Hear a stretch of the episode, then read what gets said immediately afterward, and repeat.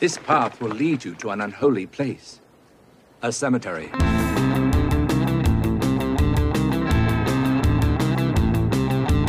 Hello, everybody. Foggy Jack here, the Lost Boy, Oddball of Magic, and the host of the Foggy Jack 13 podcast. I'll meet you down in the pumpkin patch where the haunters meet the haunted.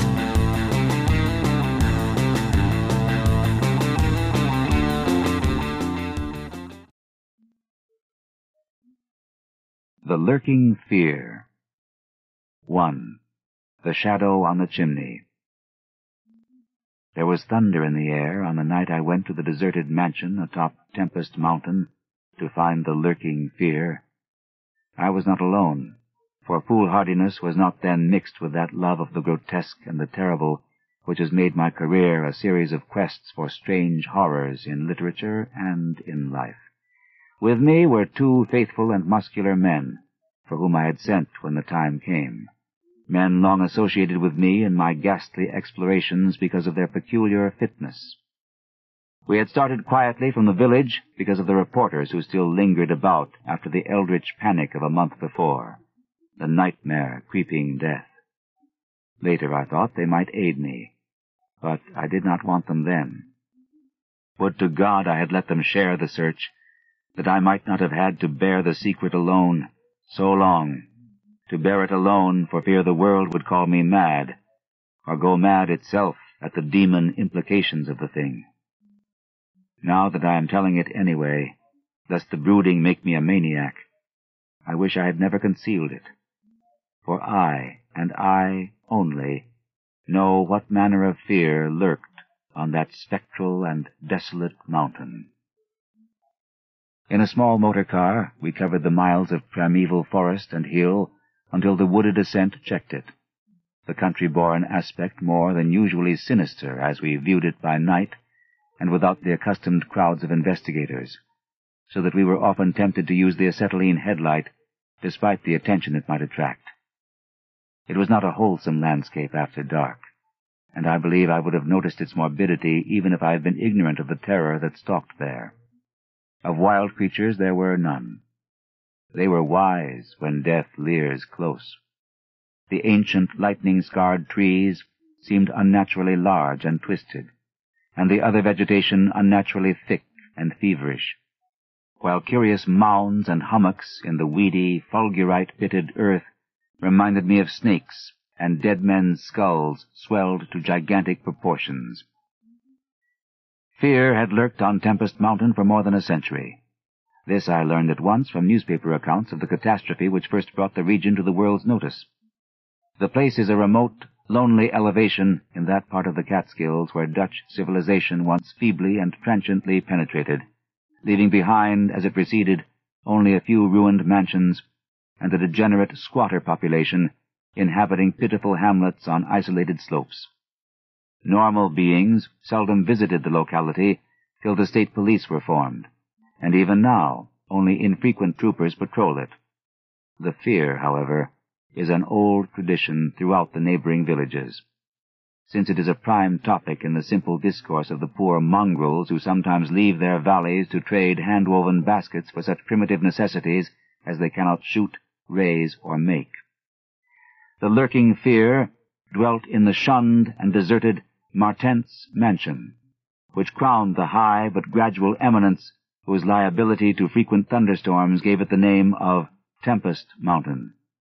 For over a hundred years, the antique grove-circled stone house had been the subject of stories incredibly wild and monstrously hideous, stories of a silent, colossal, creeping death which stalked abroad in summer.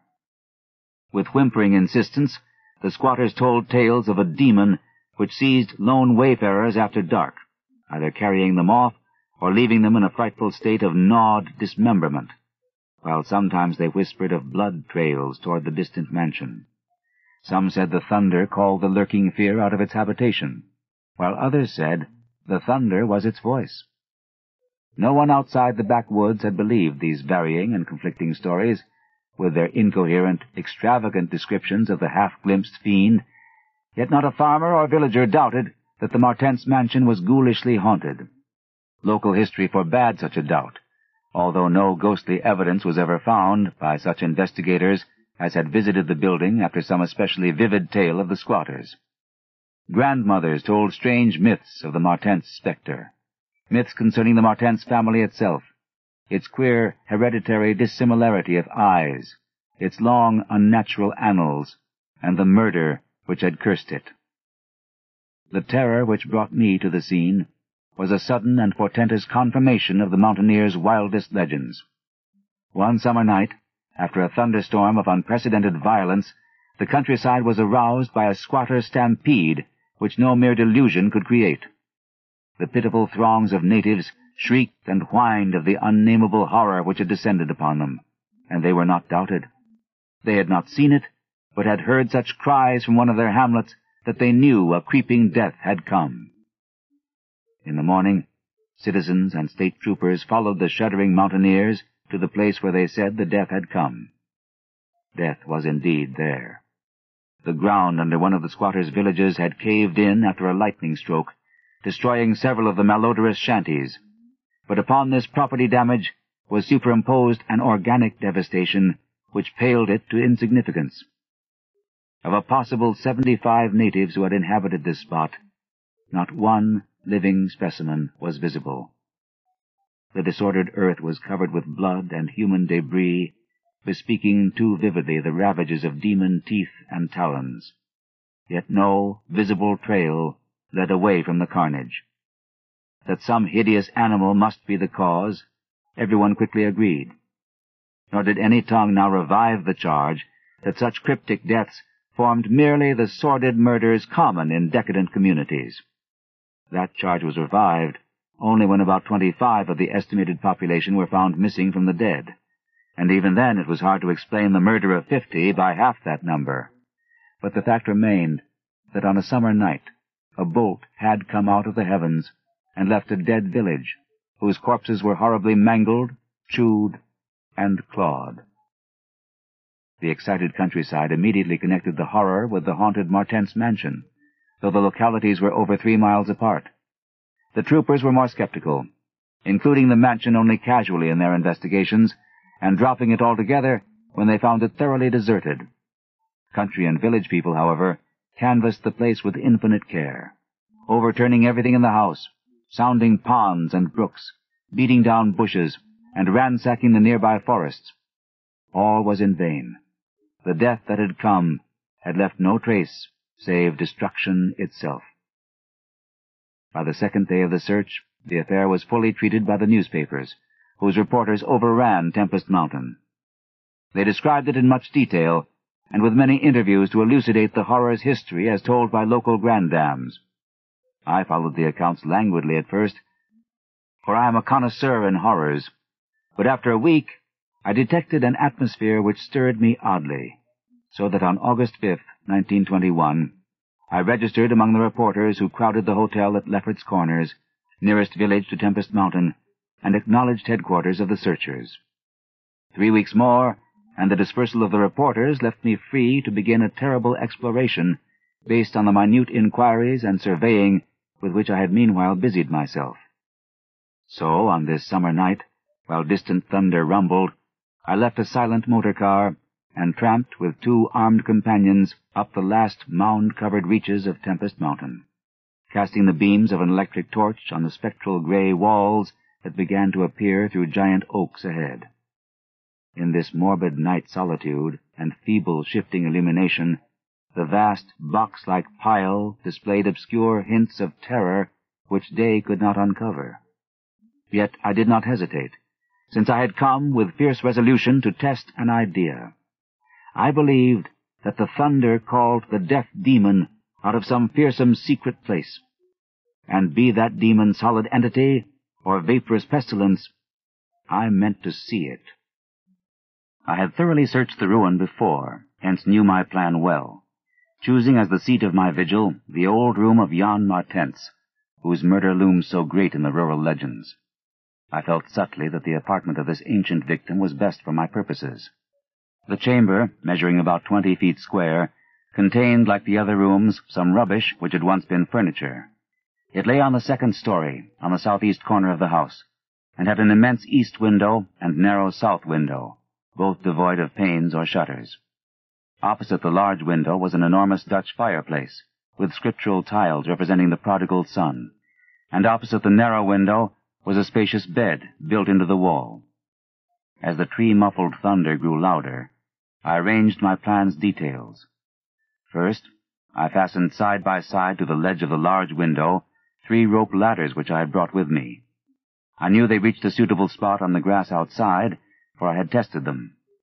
Then the three of us dragged from another room a wide four-poster bedstead, crowding it laterally against the window. Having strewn it with fir boughs, all now rested on it with drawn automatics, two relaxing while the third watched. From whatever direction the demon might come, our potential escape was provided. If it came from within the house, we had the window ladders. If from outside, the door and the stairs. We did not think, judging from precedent, that it would pursue us far, even at worst. I watched from midnight to one o'clock, when, in spite of the sinister house, the unprotected window, and the approaching thunder and lightning, I felt singularly drowsy. I was between my two companions, George Bennett being toward the window, and William Tobey toward the fireplace.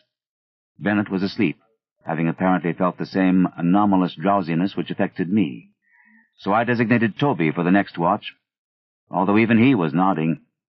It is curiously how intently I had been watching that fireplace. The increasing thunder must have affected my dreams, for in the brief time I slept, there came to me apocalyptic visions. Once I partly awaked, probably because the sleeper toward the window had restlessly flung an arm across my chest. I was not sufficiently awake to see whether Tobey was attending to his duties as sentinel, but felt a distinct anxiety on that score. Never before had the presence of evil so poignantly oppressed me. Later, I must have dropped asleep again, for it was out of a phantasmal chaos that my mind leaped when the night grew hideous with shrieks beyond anything in my former experience or imagination. In that shrieking, the inmost soul of human fear and agony clawed hopelessly and insanely at the ebony gates of oblivion. I awoke to red madness and the mockery of diabolism, as farther and farther down inconceivable vistas that phobic and crystalline anguish retreated and reverberated. There was no light, but I knew from the empty space at my right that Tobey was gone. God alone knew whither. Across my chest still lay the heavy arm of the sleeper at my left. Then came the devastating stroke of lightning which shook the whole mountain, lit the darkest crypts of the hoary grove, and splintered the patriarch of the twisted trees. In the demon flash of a monstrous fireball, the sleeper started up suddenly, while the glare from beyond the window threw his shadow vividly upon the chimney above the fireplace, from which my eyes had never strayed. That I am still alive and sane is a marvel I cannot fathom. I cannot fathom it, for the shadow on that chimney was not that of George Bennett, or of any other human creature, but a blasphemous abnormality from hell's nethermost craters, a nameless, shapeless abomination which no mind could fully grasp and no pen even partly describe. In another second, I was alone in the accursed mansion, shivering and gibbering. George Bennett and William Tobey had left no trace, not even of a struggle. They were never heard of again. 2. A Passer in the Storm For days after that hideous experience in the forest-swathed mansion, I lay nervously exhausted in my hotel room at Lefferts Corners. I do not remember exactly how I managed to reach the motor car, start it, and slip unobserved back to the village, for I retain no distinct impression save of wild-armed Titan trees, demoniac mutterings of thunder, and Charonian shadows athwart the low mounds that dotted and streaked the region. As I shivered and brooded on the casting of that brain-blasting shadow, I knew that I had at last pried out one of Earth's supreme horrors, one of those nameless blights of outer voids whose faint demon scratchings we sometimes hear on the farthest rim of space, yet from which our own finite vision has given us a merciful immunity. The shadow I had seen I hardly dared to analyze or identify. Something had lain between me and the window that night, but I shuddered whenever I could not cast off the instinct to classify it. If it had only snarled, or bayed, or laughed titteringly, even that would have relieved the abysmal hideousness. But it was so silent. It had rested a heavy arm or foreleg on my chest. Obviously it was organic, or had once been organic. Jan Martense, whose room I had invaded, was buried in the graveyard near the mansion. I must find Bennett and Tobey if they lived. Why had it picked them and left me for the last? Drowsiness is so stifling, and dreams are so horrible. In a short time, I realized that I must tell my story to someone or break down completely. I had already decided not to abandon the quest for the lurking fear, for in my rash ignorance it seemed to me that uncertainty was worse than enlightenment, however terrible the latter might prove to be. Accordingly, I resolved in my mind the best course to pursue, whom to select for my confidences, and how to track down the thing which had obliterated two men and cast a nightmare shadow. My chief acquaintances at Lefferts Corners had been the affable reporters, of whom several still remained to collect final echoes of the tragedy. It was from these that I determined to choose a colleague, and the more I reflected, the more my preference inclined toward one Arthur Munroe, a dark, lean man of about thirty-five, whose education, taste, intelligence, and temperament all seemed to mark him as one not bound to conventional ideas and experiences.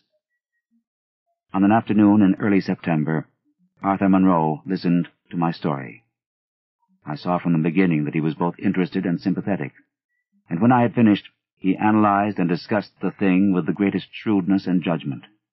His advice, moreover, was eminently practical, for he recommended a postponement of operations at the Martense mansion until we might become fortified with more detailed historical and geographical data.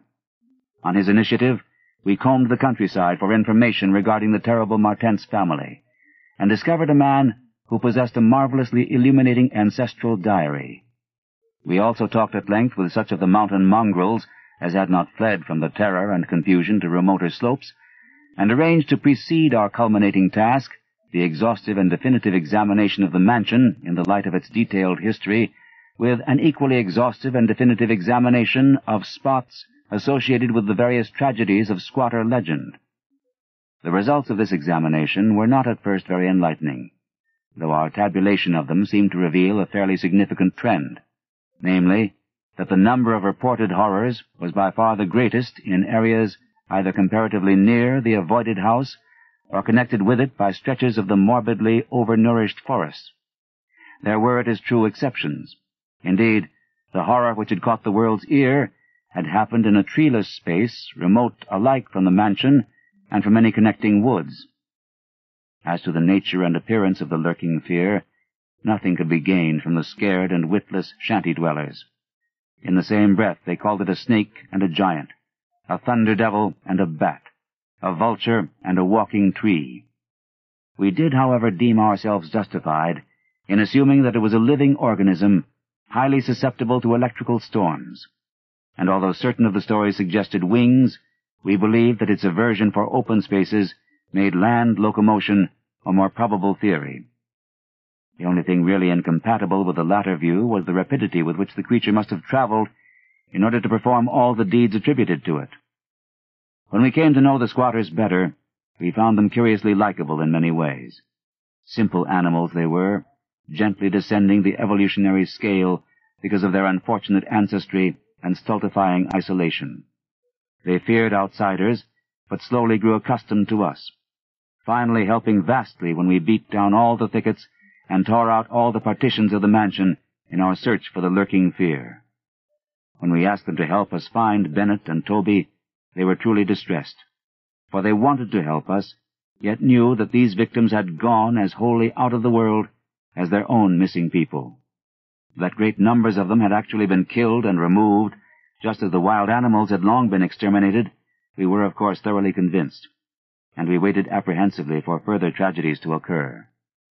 By the middle of October, we were puzzled by our lack of progress.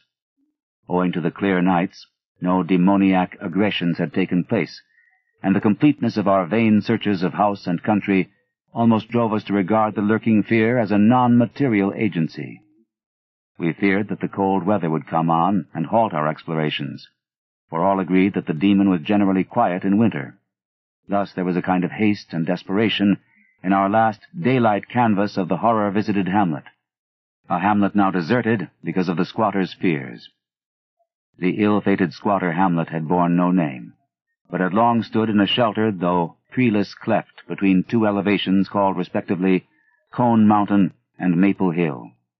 It was closer to Maple Hill than to Cone Mountain, some of the crude abodes indeed being dugouts on the side of the former eminence. Geographically, it lay about two miles northwest of the base of Tempest Mountain, and three miles from the oak-girt mansion. Of the distance between the hamlet and the mansion, fully two miles and a quarter on the hamlet side was entirely open country, the plain being of fairly level character, save for some of the low snake-like mounds, and having as vegetation only grass and scattered weeds. Considering this topography, we had finally concluded that the demon must have come by way of Cone Mountain, a wooded southern prolongation of which ran to within a short distance of the westernmost spur of Tempest Mountain.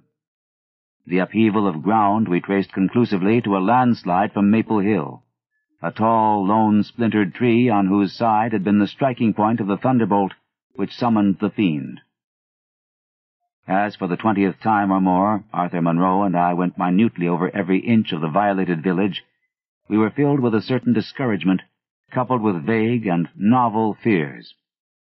It was acutely uncanny, even when frightful and uncanny things were common, to encounter so blankly clueless a scene after such overwhelming occurrences and we moved about beneath the leaden, darkening sky with that tragic, directionless zeal which results from a combined sense of futility and necessity of action. Our care was gravely minute. Every cottage was again entered. Every hillside dugout again searched for bodies. Every thorny foot of adjacent slope again scanned for dens and caves, but all without result. And yet, as I have said, Vague new fears hovered menacingly over us, as if giant bat-winged griffins squatted invisibly on the mountain tops and leered with Abaddon eyes that had looked on transcosmic gulfs. As the afternoon advanced, it became increasingly difficult to see, and we heard the rumble of a thunderstorm gathering over Tempest Mountain. This sound, in such a locality, naturally stirred us, though less than it would have done at night. As it was, we hoped desperately that the storm would last until well after dark, and with that hope turned from our aimless hillside searching toward the nearest inhabited hamlet to gather a body of squatters as helpers in the investigation. Timid as they were, a few of the younger men were sufficiently inspired by our protective leadership to promise such help. We had hardly more than turned, however, when there descended such a blinding sheet of torrential rain that shelter became imperative. The extreme, almost nocturnal darkness of the sky caused us to stumble sadly, but guided by the frequent flashes of lightning and by our minute knowledge of the hamlet, we soon reached the least porous cabin of the lot, an heterogeneous combination of logs and boards whose still existing door and single tiny window both faced Maple Hill. Barring the door after us against the fury of the wind and rain, we put in place the crude window shutter which our frequent searches had taught us where to find. It was dismal sitting there on rickety boxes in the pitchy darkness, but we smoked pipes and occasionally flashed our pocket lamps about. Now and then we could see the lightning through the cracks in the wall. The afternoon was so incredibly dark that each flash was extremely vivid. The stormy vigil reminded me shudderingly of my ghastly night on Tempest Mountain. My mind turned to that odd question which had kept recurring ever since the nightmare thing had happened. And again, I wondered why the demon, approaching the three watchers either from the window or the interior, had begun with the men on each side and left the middle man till the last, when the Titan fireball had scared it away. Why had it not taken its victims in natural order, with myself second, from whichever direction it had approached? With what manner of far-reaching tentacles did it prey? Or did it know that I was the leader, and save me for a fate worse than that of my companions. In the midst of these reflections, as if dramatically arranged to intensify them, there fell nearby a terrific bolt of lightning, followed by the sound of sliding earth. At the same time, the wolfish wind rose to demoniac crescendos of ululation. We were sure that the lone tree on Maple Hill had been struck again, and Munroe rose from his box and went to the tiny window to ascertain the damage. When he took down the shutter, the wind and rain howled deafeningly in, so that I could not hear what he said. But I waited while he leaned out and tried to fathom nature's pandemonium.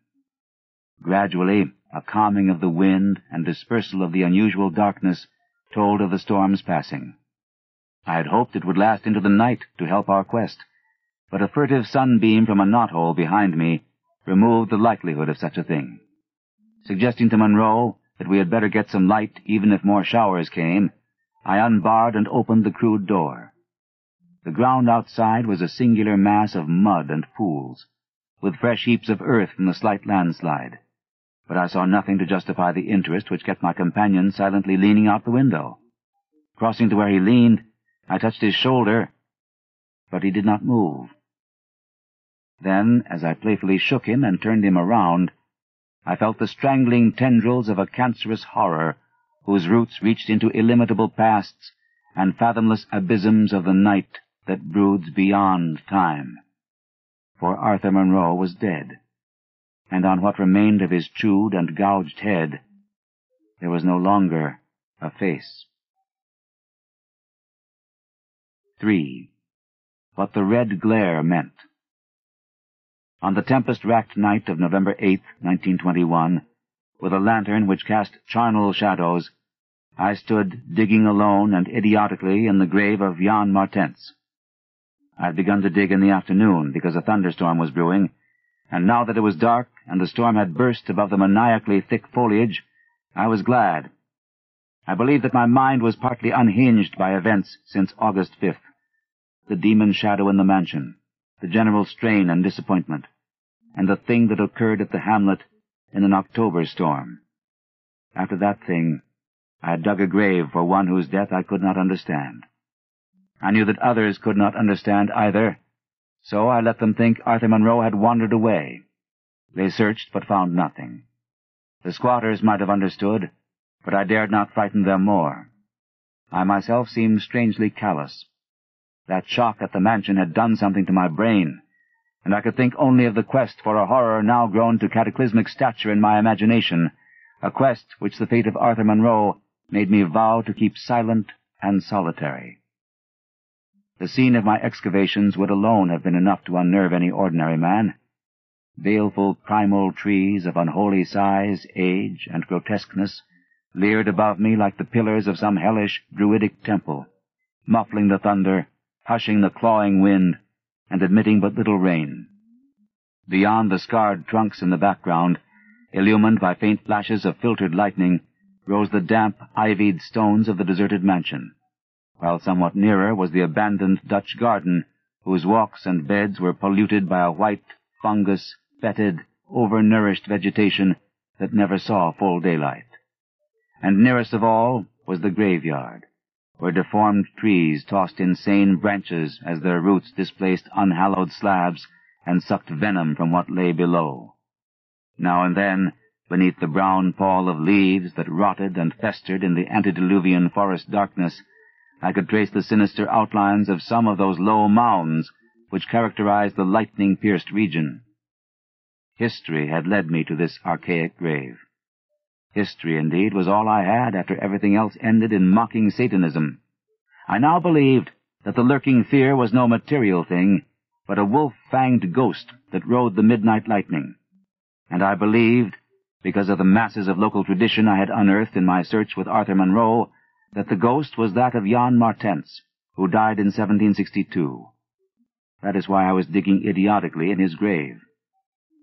The Martense mansion was built in 1670 by Gerrit Martense, a wealthy New Amsterdam merchant who disliked the changing order under British rule and had constructed this magnificent domicile on a remote woodland summit whose untrodden solitude and unusual scenery pleased him. The only substantial disappointment encountered in this site was that which concerned the prevalence of violent thunderstorms in summer. When selecting the hill and building his mansion, Mynheer Martense had laid these frequent natural outbursts to some peculiarity of the year. But in time, he perceived that the locality was especially liable to such phenomena. At length, having found these storms injurious to his head, he fitted up a cellar into which he could retreat from their wildest pandemonium. Of Gerrit Martense's descendants, less is known than of himself, since they were all reared in hatred of the English civilization and trained to shun such of the colonists as accepted it. Their life was exceedingly secluded, and people declared that their isolation had made them heavy of speech and comprehension. In appearance, all were marked by a peculiar inherited dissimilarity of eyes, one generally being blue and the other brown. Their social contacts grew fewer and fewer, till at last they took to intermarrying with the numerous menial class about the estate. Many of the crowded family degenerated, moved across the valley, and merged with the mongrel population which was later to produce the pitiful squatters. The rest had stuck sullenly to their ancestral mansion, becoming more and more clannish and taciturn, yet developing a nervous responsiveness to the frequent thunderstorms. Most of this information reached the outside world through young Jan Martense, who from some kind of restlessness joined the colonial army when news of the Albany Convention reached Tempest Mountain. He was the first of Gerrit's descendants to see much of the world, and when he returned in 1760, after six years of campaigning, he was hated as an outsider by his father, uncles, and brothers, in spite of his dissimilar Martense eyes. No longer could he share the peculiarities and prejudices of the Martenses, while the very mountain thunderstorms failed to intoxicate him as they had before. Instead, his surroundings depressed him, and he frequently wrote to a friend in Albany of plans to leave the paternal roof. In the spring of 1763, Jonathan Gifford, the Albany friend of Jan Martense, became worried by his correspondent's silence, especially in view of the conditions and quarrels at the Martense mansion. Determined to visit Jan in person, he went into the mountains on horseback. His diary states that he reached Tempest Mountain on September 20th, finding the mansion in great decrepitude. The sullen, odd-eyed Martenses, whose unclean animal aspect shocked him, told him in broken gutturals that Jan was dead. He had, they insisted, been struck by lightning the autumn before, and now lay buried behind the neglected sunken gardens. They showed the visitor the grave, barren and devoid of markers. Something in the Martenses' manner gave Gifford a feeling of repulsion and suspicion, and a week later he returned with spade and mattock to explore the sepulchral spot. He found what he expected, a skull crushed cruelly, as if by savage blows. So, returning to Albany, he openly charged the Martenses with the murder of their kinsman. Legal evidence was lacking, but the story spread rapidly round the countryside, and from that time the Martenses were ostracized by the world. No one would deal with them, and their distant manor was shunned as an accursed place. Somehow they managed to live on independently by the products of their estate, for occasional lights glimpsed from faraway hills attested their continued presence. These lights were seen as late as 1810, but toward the last they became very infrequent. Meanwhile, there grew up about the mansion and the mountain a body of diabolic legendry. The place was avoided with double assiduousness, and invested with every whispered myth tradition could supply. It remained unvisited till 1816, when the continued absence of lights was noticed by the squatters. At that time, a party made investigations, finding the house deserted and partly in ruins. There were no skeletons about, so that departure rather than death was inferred. The clan seemed to have left several years before, and improvised penthouses showed how numerous it had grown prior to its migration. Its cultural level had fallen very low, as proved by decaying furniture and scattered silverware which must have been long abandoned when its owners left. But though the dreaded Martenses were gone, the fear of the haunted house continued, and grew very acute when new and strange stories arose among the mountain decadents. There it stood, deserted, feared, and linked with the vengeful ghosts of Jan Martense. There it still stood on the night I dug in Jan Martense's grave. I have described my protracted digging as idiotic, and such it indeed was, in object and method. The coffin of Jan Martense had soon been unearthed. It now held only dust and nitre. But in my fury to exhume his ghost, I delved irrationally and clumsily down beneath where he had lain. God knows what I expected to find. I only felt that I was digging in the grave of a man whose ghost stalked by night. It is impossible to say what monstrous depth I had attained when my spade and soon my feet broke through the ground beneath. The event, under the circumstances, was tremendous. For in the existence of a subterranean space here, my mad theories had terrible confirmation. My slight fall had extinguished the lantern, but I produced an electric pocket lamp and viewed the small horizontal tunnel which led away indefinitely in both directions. It was amply large enough for a man to wriggle through, and though no sane person would have tried it at that time, I forgot danger, reason, and cleanliness in my single-minded fever to unearth the lurking fear. Choosing the direction toward the house, I scrambled recklessly into the narrow burrow, squirming ahead blindly and rapidly, and flashing but seldom the lamp I kept before me. What language can describe the spectacle of a man lost in infinitely abysmal earth, pawing, twisting, wheezing, scrambling madly through sunken convolutions of immemorial blackness without an idea of time, safety, direction, or definite object. There is something hideous in it, but that is what I did.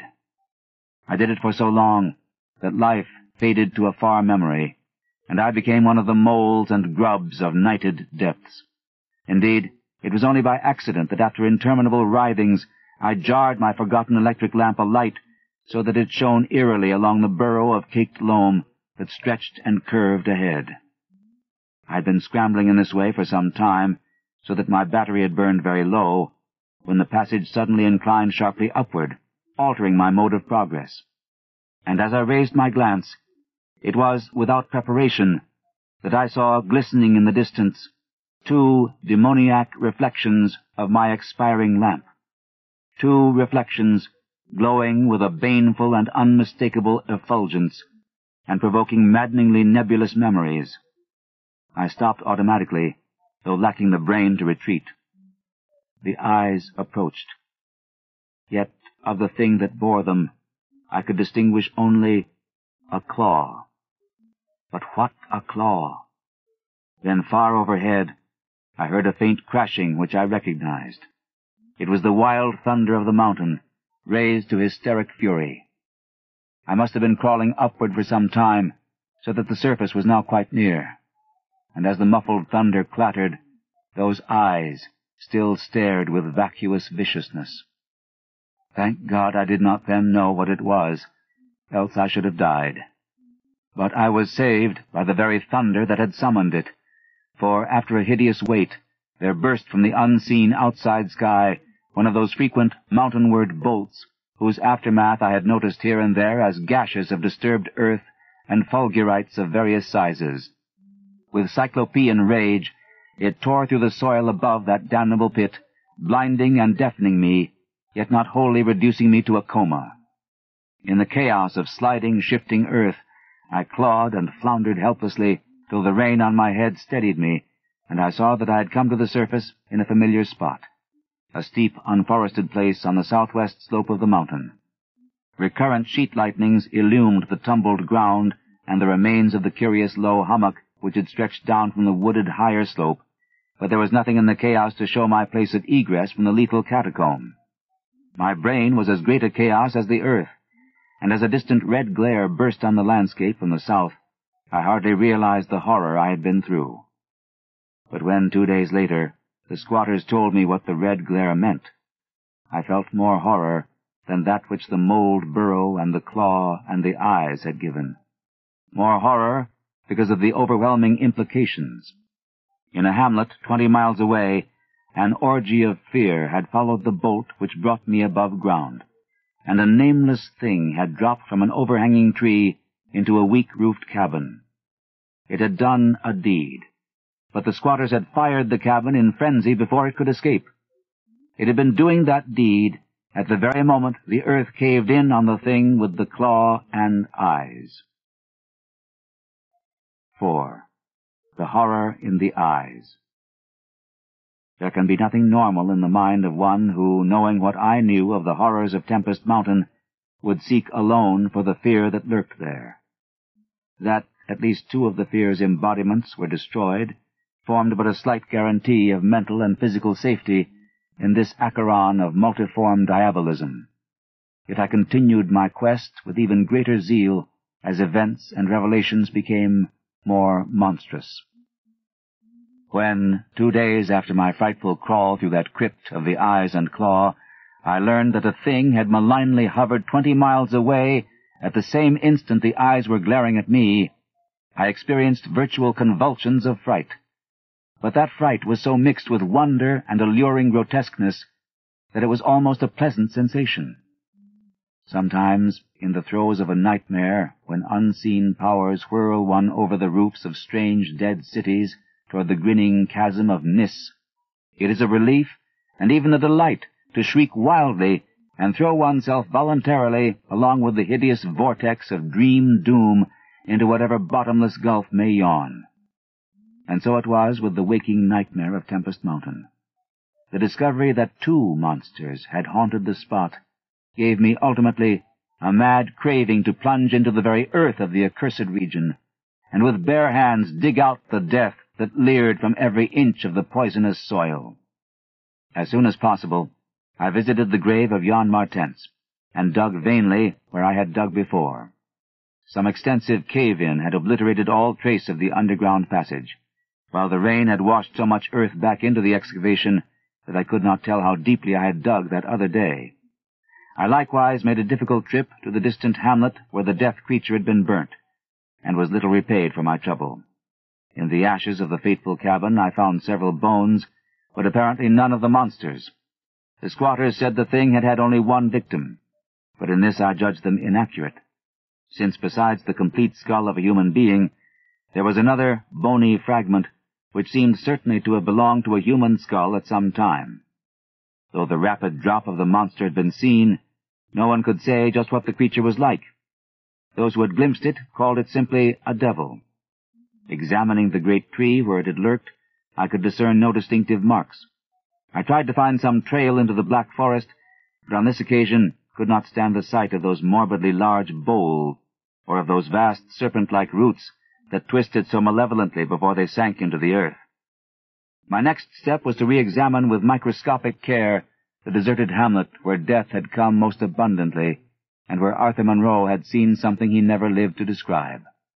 Though my vain previous searches had been exceedingly minute, I now had new data to test, for my horrible grave crawl convinced me that at least one of the phases of the monstrosity had been an underground creature.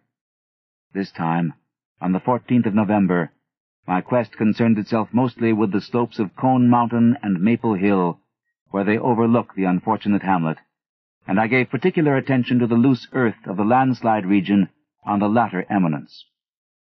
The afternoon of my search brought nothing to light, and dusk came as I stood on Maple Hill, looking down at the hamlet and across the valley to Tempest Mountain.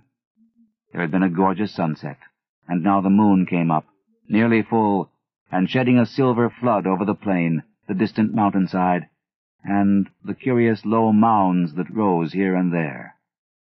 It was a peaceful Arcadian scene, but knowing what it hid, I hated it. I hated the mocking moon, the hypocritical plain, the festering mountain, and those sinister mounds. Everything seemed to me tainted with a loathsome contagion, and inspired by a noxious alliance with distorted, hidden powers. End of side seven. To continue, turn the cassette over. Thank you guys for listening to this episode of the Foggy Jack Podcast. Please follow us on all our social medias at FoggyJack13. Also, make sure you subscribe to YouTube and to our Patreon. Hope to see you all next time down in the pumpkin patch. Thank you, goodbye, and blessed be.